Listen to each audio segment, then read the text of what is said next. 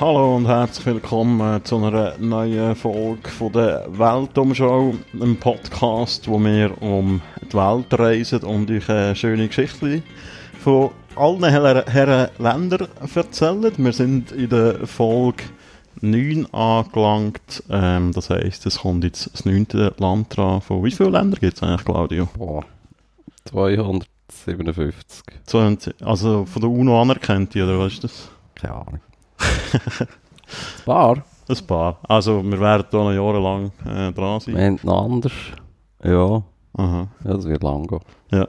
Eben, wir haben ja schon so Klassiker wie Swasiland abgehakt, äh, wie in der letzten Folge zum Beispiel. Mhm. Ähm, heute kommen wir zum anderen Land und wie das ja eine schöne Tradition bei uns ist, äh, bitte ich dich mal zu raten, in welches Land ich euch heute mitnehme. Ja, wir sind in Europa. Nein. Oh. Dann weiss ich es nicht. Nein, äh, Südamerika. Ja. Schön. Ähm. Bolivien, Nein. Mexiko, Nein. Paraguay. Nein. Hm. Mexiko ist übrigens Zentralamerika. Aha, da kann ich die eh schon weglassen. Was gibt's da? die? Kolumbien, Nein. Chile. Ja. Ah. Genau, wir äh, gehen heute auf Chile. Das wird sich gerade aktuell anbieten, weil gerade ein riesen Protest läuft. Heute am Aufnahmetag, wir nehmen auf am 26. Oktober. Ähm, es sind, glaube ich, gerade etwa eine Million Leute in Santiago auf der Straße am Protestieren. Ähm, ja, aber Wegen U-Bahn-Tickets, oder? ja, es, geht, Oder was? es hat sich wie, es hat sich wie, äh, ausgeweitet auf äh, alles Scheiße. Wie das einmal so ist, es braucht ja auch mal irgendein ein Stein des Anstoßes und äh, eskaliert das vielleicht mal. Genau. Aber nein, wir gehen ins äh, Chile von den 70er Jahren. Ähm, dort ist ganz viel passiert in dem Land. Und zwar geht es darum, wie ein ganzes Land zu einem ökonomischen Versuchslabor gemacht worden ist. Sagt ihr Chicago Boys etwas? Ja, warte jetzt. Aber ich glaube, die sagen mir irgendetwas wegen, äh, wegen irgendeinem südostasiatischen Land, glaube Sind die dort auch mal, äh, sind die dort auch mal ihre Sonne weggetrieben? Ja, ich, ich weiß nicht wieso. Aber ja, es sagt mir irgendetwas so von wegen, ja, so Schwellenländer, äh, äh, Öffnung von Ökonomien und mhm. äh, so ein bisschen Ja. Raubtierkapitalismus Ja, so. ja, ja, genau. Ähm, in Chile, also die ursprünglichen Chicago Boys, ähm, das ist eine Gruppe von chilenischen Ökonomen. Ähm, die haben so in den 50er und 60er Jahren ähm, vor allem an der University of Chicago studiert. Und das ist im, im Rahmen von einem Austauschprogramm äh, passiert zwischen dieser Uni und der Universidad Católica de Chile. Aber dazu äh, später noch ein bisschen mehr. Zuerst mal, um das Ganze historisch wieder mal ein bisschen einbetten. Ähm, Chile 70er Jahre, was man vielleicht kennt, ist der Salvador Allende und der Augusto Pinochet. Das ist ja die Zeit gewesen. Der, ähm, Salvador Allende ist 1970 zum Präsident von Chile gewählt worden und hat äh, ähm, sozusagen einen demokratischen Sozialismus propagiert. Ich kenne nur den Pinochet. Aha, Also, okay. Das ist jetzt ja gerade erklären. Genau, der Salvador Allende, das war ein Sozialist, gewesen, der eben gewählt worden ist, knapp. Und der hat eben probiert, einen demokratischen Sozialismus zu etablieren. Und eben historisch muss man sagen, einbetten, das war zumindest im Kalten Krieg, gewesen. es war die Zeit gewesen nach der kubanischen Revolution, also eine Zeit, wo gerade in äh, Lateinamerika in vielen Ländern so ein äh, Seitenwechsel irgendwie äh, im Raum gestanden ist. Also eben Ost-West-Konflikt, entweder, äh, entweder ist man auf der Seite der Amerikaner oder von den Russen. Und darum ist das äh, immer sehr äh, problematisch gewesen, wenn, äh, wenn jetzt eben, also darum, nein, darum ist es in dem konkreten Fall äh, problematisch gewesen, wenn es äh, Land, wo traditionell auf der Seite von den Amerikanern war, wie ja eigentlich ganz Lateinamerika sehr lang, de, einen demokratischen Sozialismus will, ähm, etablieren ähm, weil das natürlich den Amerikanern ein Dorn im Auge war. Der Allende hat äh, sehr schnell äh, viele Sachen verstaatlicht, äh, unter anderem grosse Teile von der Kupferindustrie. Kupfer ist so das wichtigste Exportgut von Chile. Dann auch äh, Banken, äh, sonst ausländische Grossunternehmen, vor allem amerikanische, die dort halt äh, stark aktiv sind. Er hat auch eine Landreform durchgeführt, ähm, wo äh, 20.000 Quadratkilometer ähm, enteignet worden sind und äh, in so äh, Bauernkollektiv übergeben worden sind. Ähm, also eigentlich ein klassisches sozialistisches Programm, halt eigentlich demokratisch legitimiert durch eine Wahl. Mhm. Ähm, und eben die Politik ist der liberalen äh, bis rechten Elite im Land, ähm, also ist ein Ärgernis für die. Und natürlich auch im westlichen Ausland, aber vor allem eben die Amerikaner. Ähm, die CIA hat ja in dieser Zeit äh, stark operiert in Lateinamerika, also mittels äh, Propagandageschichten und so, aber auch äh, verdeckte Operationen etc. Und in Chile sind sie äh, schon seit 1963 sehr stark aktiv gewesen. Ähm, das ist nicht irgendeine anti-amerikanische Verschwörungstheorie, die ich da erzähle, sondern das ist äh, beleidigt. Und, aber ähm, in der ersten Phase hat sich das wirklich so ein bisschen auf Propaganda äh, beschränkt. Also man hat äh, Einfluss genommen auf äh, wichtige Presseorgane ähm, und äh, ja, hat, es ist quasi so ein bisschen wie Einflüster und äh, zur Seite gestanden, hat Einfluss ausgeübt auf äh, wichtige Personen vom öffentlichen Leben, zumal so ein bisschen die richtige Bahn lenken. Und das Ziel war dort eben, vor allem den Allende als äh, Präsident zu verhindern. Das ist dann nicht gelungen.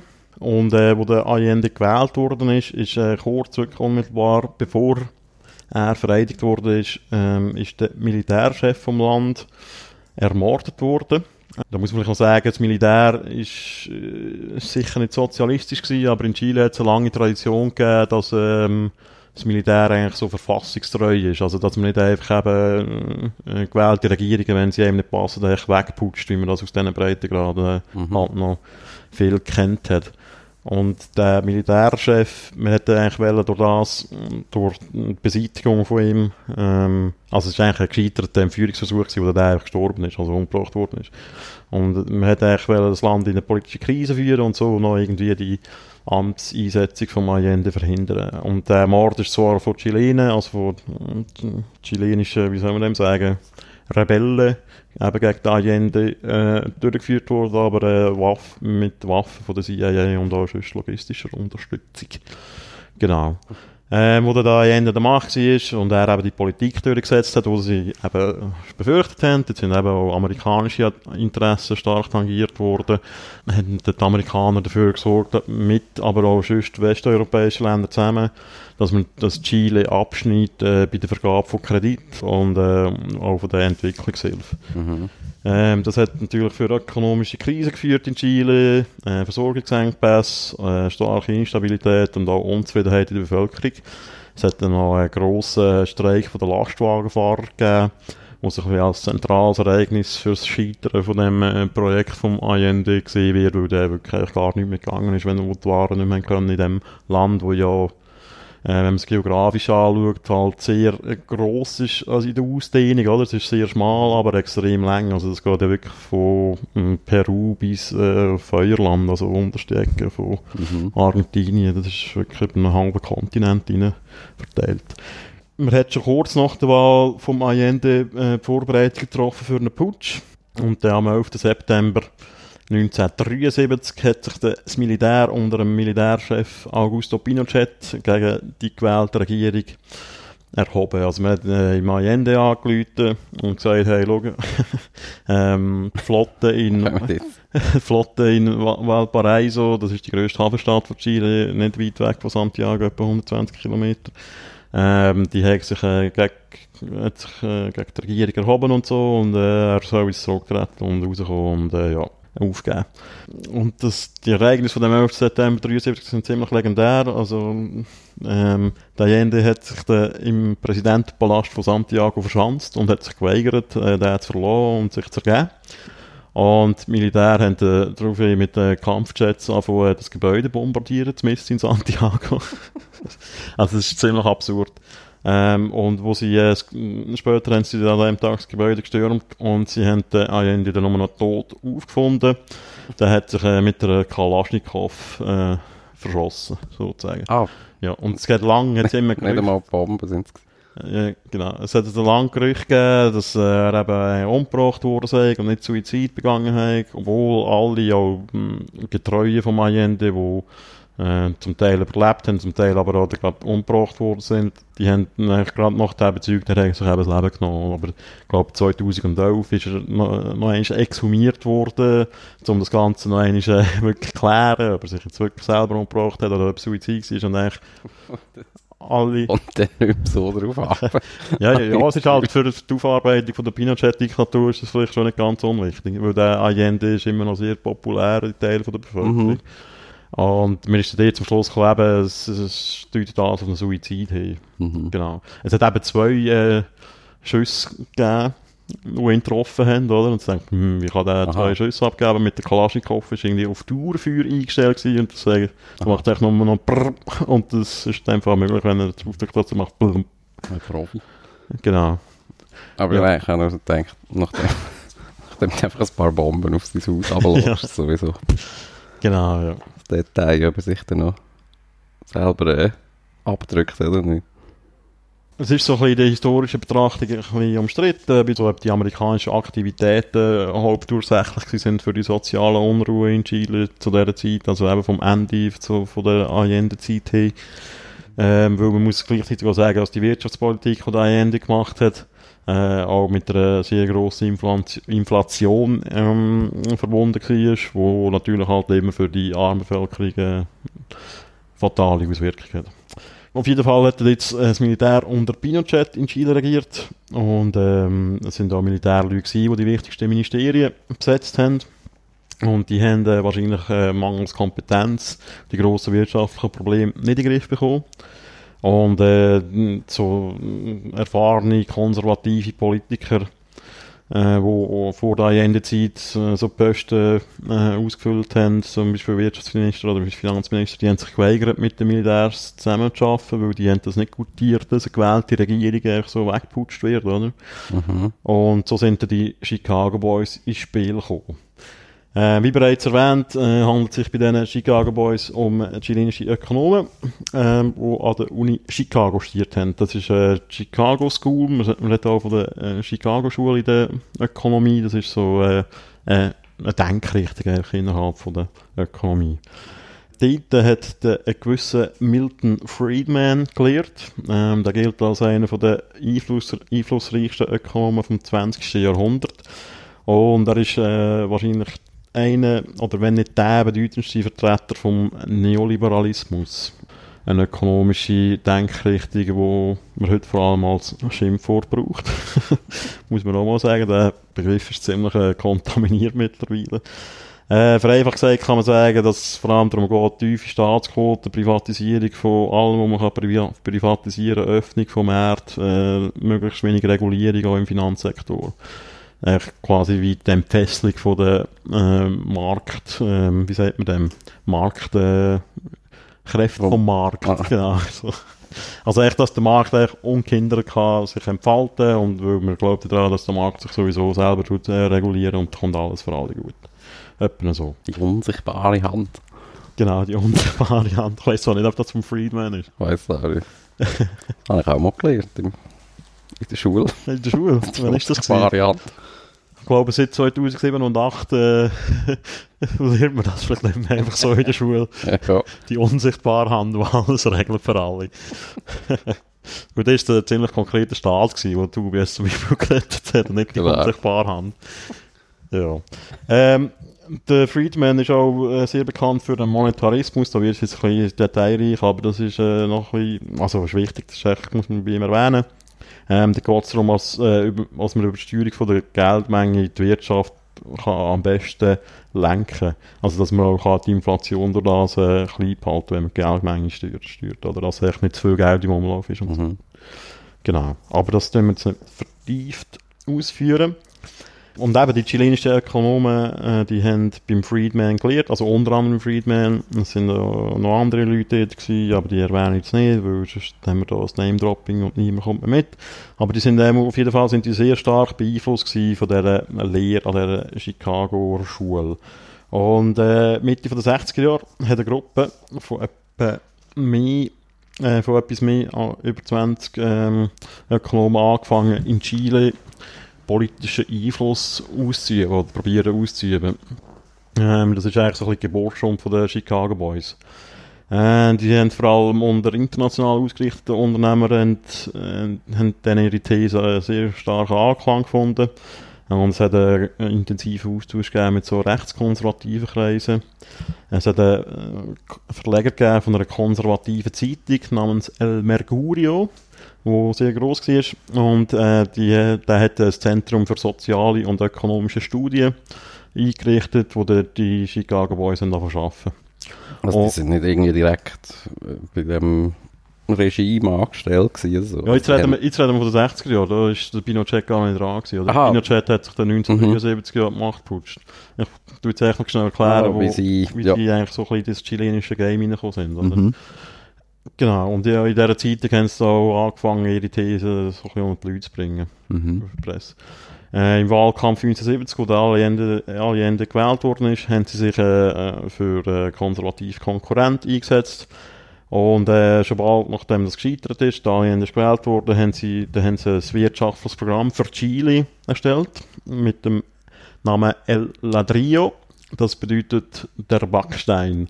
Äh, Und das, das ist wirklich schon geplant gewesen, äh, für was, was kann man machen nach einem Putsch gegen Allende. Also das zeigt ja, dass äh, so in der Gegnerschaft vom Allende die Möglichkeit von einem Putsch, die ist schon sehr gl- gleich mal ins Auge gefasst worden. Mhm. Genau. Ähm, eben, jetzt sind wir wieder im Jahr 73, 74 so, wo der Pinochet äh, auf der Suche ist nach Leuten, die die marode Wirtschaft können auf Vordermann bringen und da kommen äh, eben die Chicago Boys ins Spiel. Die haben ihn davon überzeugt, von der Notwendigkeit von diesen marktwirtschaftlichen Reformen, wie sie es vorgesehen haben. Und äh, bis Ende 1974 sind äh, die wichtigsten Ministerien von so Chicago Boys besetzt gewesen. Also wir reden hier vom Wirtschaftsministerium, äh, vom Finanzministerium, von der Zentralbank und vom sogenannten Planungsamt, das das Ganze so ein bisschen koordiniert hat. Also das ist so eine Reformkoordinationsstelle gewesen. Die wichtigste Figur ist dabei der Sergio De Castro. Ähm, der ist äh, zuerst Wirtschaftsminister und später auch noch Finanzminister geworden. Und Chile ist so ein bisschen so zum Testfall für die Erprobung, also, also zu der, unter Realbedingungen geworden von diesem wirtschaftsliberalen Programm von der Chicago Schule, wo eben sehr stark von dem Milton Friedman äh, prägt war. Der Friedman selber, der ist da 1975 nach Chile eingeladen worden und der hat äh, da dabei erklärt, dass äh, die ökonomische Lage von Chile äh, s- äh, Zitat Schockbehandlung ähm, erfordere. Äh, das ist heute äh, wird das sehr kontrovers diskutiert, die ganze Rolle von Friedman, die er dort gehabt hat. Ähm, das hat auch dort schon für internationale Schlagzeilen gesorgt. Oder? Erstens mal, weil er sich mit einem Diktator quasi zusammentut, obwohl er das dann später relativiert hat. Und äh, die Verflechtungen zwischen ihm persönlich und dem Pinochet, sind auch nicht gross gewesen, also die haben sich kaum gekannt. Aber Mhm. ähm, er ist dort schon ähm, halt ideell äh, so ein ähm, äh, geistiger Vater für das alles, oder? Mhm. Dann im Frühjahr 75 ähm, hat man da angefangen mit der radikalen Umkrempelung äh, von der chilenischen Wirtschaft. Äh, es hat äh, weitreichende De De Deregulierungen gegeben. Äh, die Zölle sind massiv gesenkt worden, also fast gegen Null. Preiskontrolle oder Preisfestsetzungen sind äh, abgeschafft worden. Der Finanzmarkt ist komplett de dereguliert und geöffnet worden. Und äh, dazu sind auch tiefgreifende Privatisierungen gekommen. Äh, Unter dem Allende verstaatlichte Unternehmen sind äh, zum Teil wieder an ihre alten, alten Eigentümer äh, zurückgegeben worden. Und äh, traditionell öffentliche Unternehmen sind radikal privatisiert worden. Und dazu gehört unter anderem auch das Bildungssystem, das teilweise privatisiert worden ist. Ähm, gleichzeitig sind die Staatsausgaben massiv gesenkt worden. Für 1975 spricht man von einer Senkung von der Staatsausgaben von bis zu 25 Prozent, was extrem viel ist. Das ist ein Viertel von der Staatsausgaben gestrichen. Mhm. 1979 äh, haben sie de, äh, ein neues Programm gestartet, sozusagen, die Chicago Boys, unter dem Titel Sieben Modernisierungen. Ich tue jetzt da nur das Wichtigste schnell äh, vortragen. Also im Arbeitsrecht ist der Kündigungsschutz äh, aufgehoben worden. Äh, Streikrecht ist abgeschafft worden, das Rentensystem ist von einer Umlage finanziert auf das kapitalgedecktes System umgestellt worden. Zur Erklärung, bei uns, wir haben ja zwei Systeme, also wir haben ja ein umlagefinanziert und ein kapitalgedecktes. Äh, der AV ist umlagefinanziert, das heisst, wir zahlen alle Beiträge ein und die werden äh, direkt an die Rentner ausgezahlt. Mhm. Und kapitaldeckt ist durch ich tu selber äh, Geld auf die Seite. Also das Mhm. machen wir über die berufliche Vorsorge und das wird angelegt und äh, durch Zinsen tut sich das eigentlich vermehren und so wird das irgendwann mal ausgezahlt, wenn du selber in dem Alter bist, oder? Und sie haben es halt eigentlich voll auf das Kapitalgedeckte gesetzt. Und im Gesundheitssystem, das ist auch noch wichtig, äh, da sind äh, private Krankenversicherungen nach amerikanischem Vorbild eingeführt worden. Das ist heute, bis heute noch sehr umstritten. Und der radikale Umbau hat äh, starke Auswirkungen gehabt. Ähm, es gibt so zwei Indikatoren, die man sich anschauen. Das eine ist die Inflation. Das ist ja ein grosses Ziel von ihnen, um die Infl Inflation in Griff, in Griff zu bekommen. Mhm. Ähm, die hat 1973, also im letzten Amtsjahr vom Allende, noch 508 Prozent beträgt, was sehr viel ist. Aber ich sage jetzt mal, für so lateinamerikanische Länder zu dieser Zeit nicht wahnsinnig ungewöhnlich. Die haben halt immer wieder riesige Inflationen gehabt. Und bis 1981 ist es ihnen gelungen, dass sie die können auf 9,5% abdrücken, was extrem tief ist für äh, so äh, Entwicklungs- und Schwellenländer. Gleichzeitig die Arbeitslosigkeit kann man sich auch anschauen. Ähm, die ist im gleichen Zeitraum von 4,7 auf 20% gestiegen. Also das hat so ein einen gegenteiligen Effekt gehabt, oder? Hat, die Arbeitslosigkeit hat extrem zugenommen. Ja. Der Milton Friedman ist äh, dennoch äh, sehr begeistert von der Entwicklung von Chile und hat noch 1982 in einer Kolumne für Newsweek vom Wunder von Chile äh, geredet. das ist äh, sehr erstaunlich. Er hat auch von einem politischen Wunder noch geredet, weil er gesagt hat, ja, es sei sehr erstaunlich, als eben gerade so ein Diktator, äh, quasi, wo ja äh, per se eigentlich so äh, starken Staat äh, verkörp verkörpert, oder? Mhm. Im Regelfall. Mhm. Halt auf der wirtschaftlichen Seite auf, tot- auf einen total schwachen Staat setzt. Ja. Und dass das überhaupt möglich sei, dass man so etwas kann durchführen kann und so, da war er äh, sehr begeistert. Noch einfach kurz zu dem Pinochet-Regime. Ist dir das wie schon von Anfang an klar gewesen? Also so wie, wir machen jetzt hier ein Programm, oder? Nein. Oder ist es eben mehr aus der, weil es da einfach keine irgendwie politische Zusammenarbeit hat können geben? Ist es dann halt wie so eine Art in dieser Hand geblieben oder so?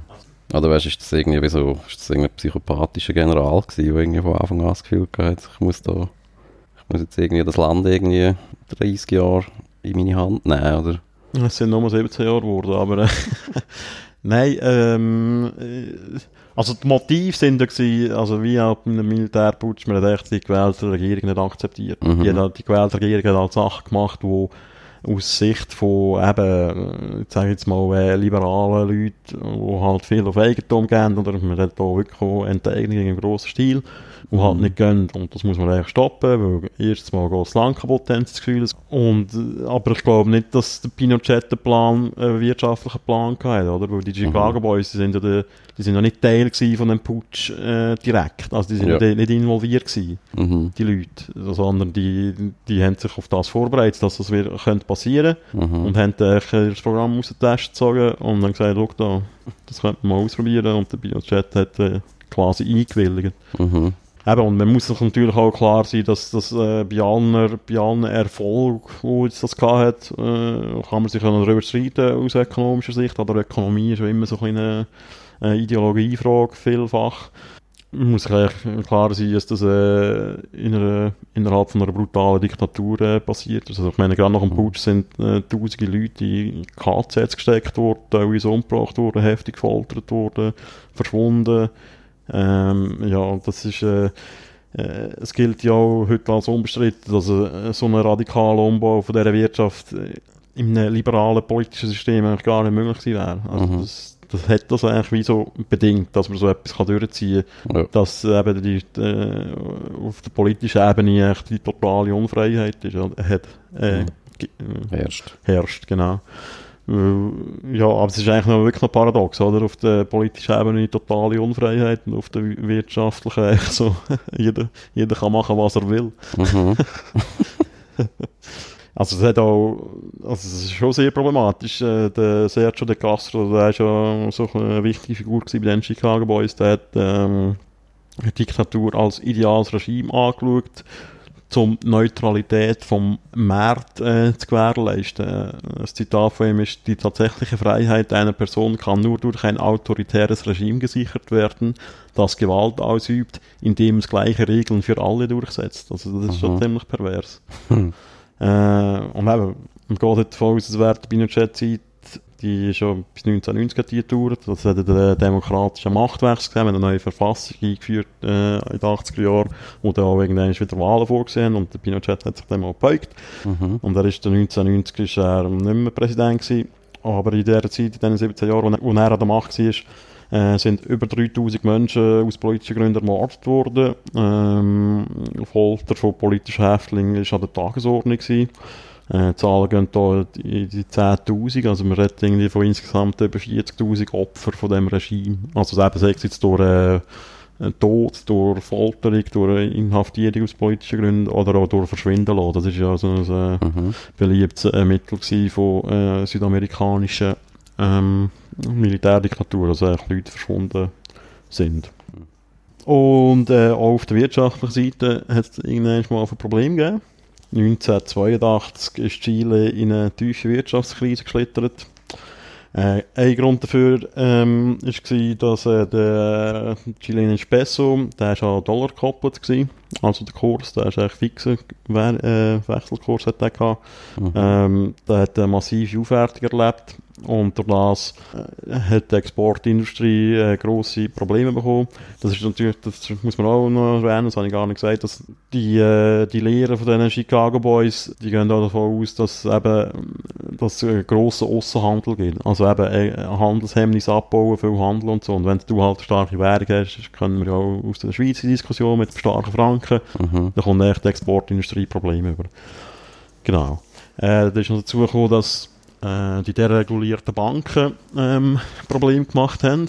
Ähm, weil die haben eigentlich munter Kredit vergeben, ohne dass das irgendwelche Sicherheit gab. Also das ist eigentlich so ein bisschen wie mit diesen äh, äh, Hypothek, mit dieser Hypothekgeschichte in Amerika so bei der letzten grossen Finanzkrise. Die haben sich halt sehr riskant verhalten, weil sie überhaupt keine Regulierung mehr hatten und keine Vorgaben. Sie haben, was auch Kapitaldeckung angeht, oder? Mhm. Ähm, das ist noch dazu gekommen, dass ähm, die chilenische Wirtschaft ist prägt von so Grosskonzernen, die so, wo so Mischkonzerne sind. Also heute noch ist es so, dass ähm, davor hat das eben irgendwie so sechs bis acht Grossunternehmen quasi die ganze Wirtschaft kontrollieren. Und die haben auch Banken gehabt und die haben sich natürlich immer schön Kredit äh, verteilt. So. Das war mhm. so ein kleines äh, System, gewesen, das dann halt irgendwann explodiert ist.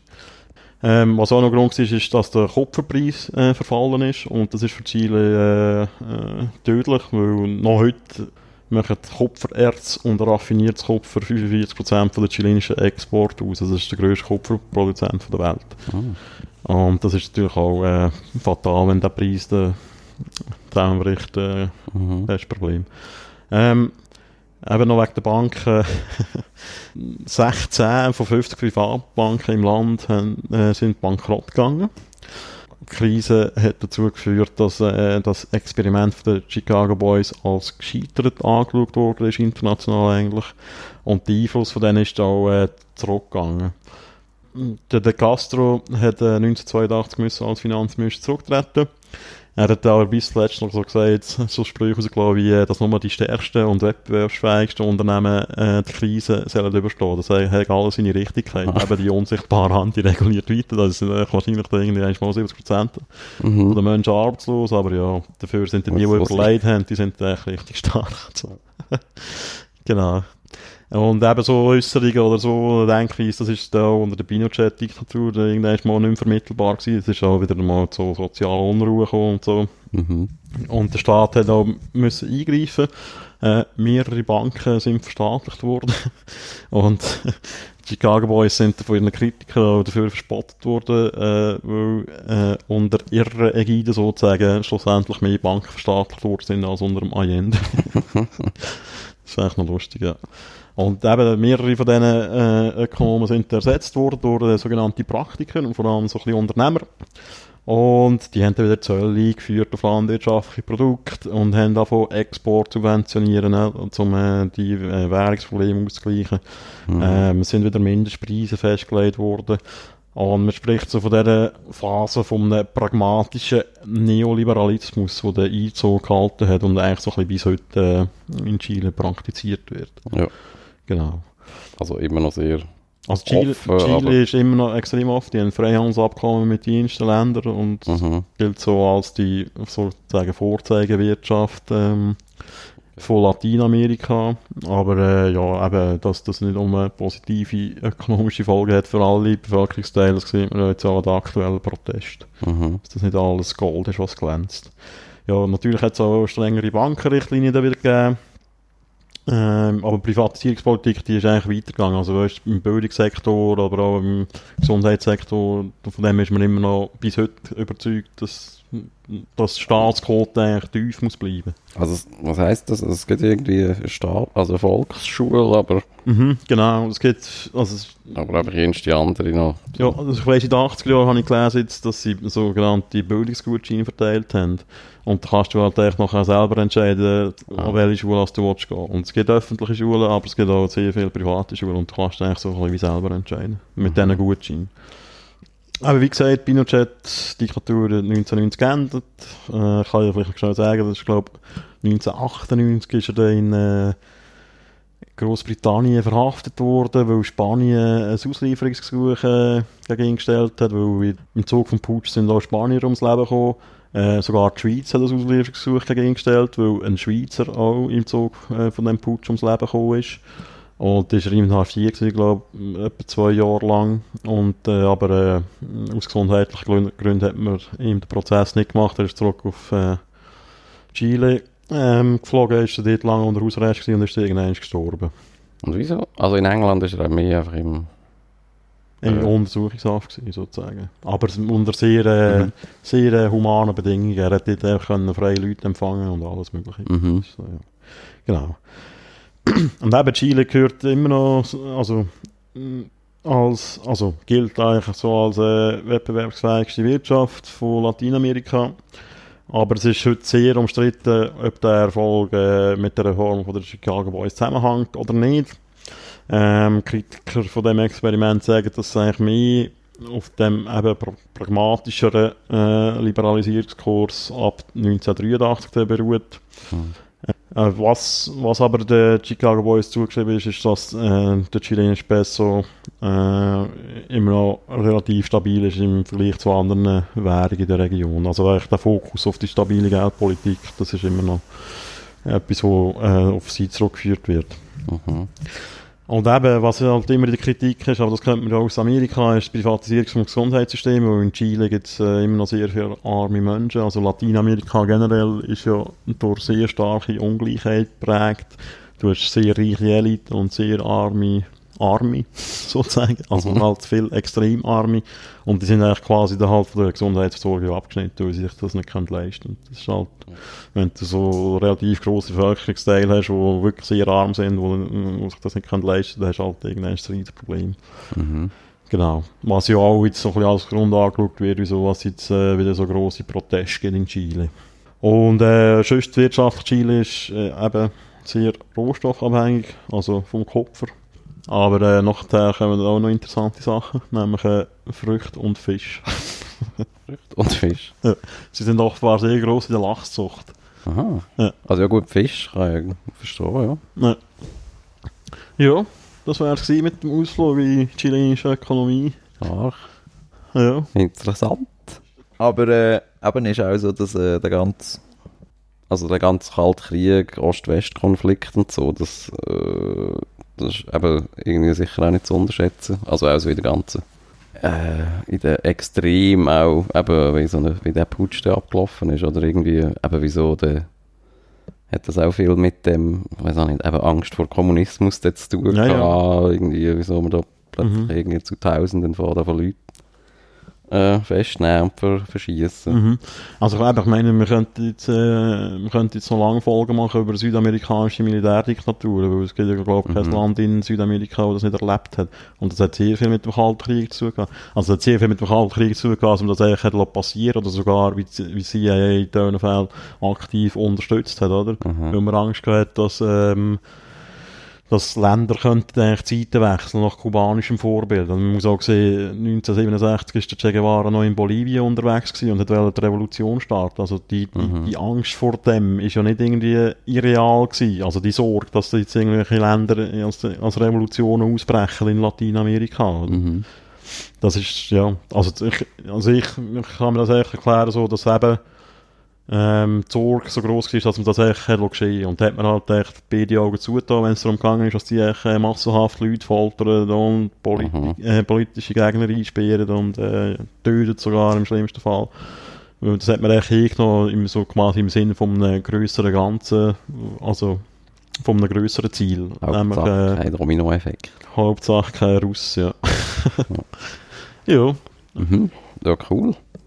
Ja, Super. gut, dann würde ich sagen, dann wir das hier beenden. Ja, und Sack äh, zu. hören wir uns äh, in zwei Wochen wieder. Bis dann. Zusammen. Tschüss zusammen.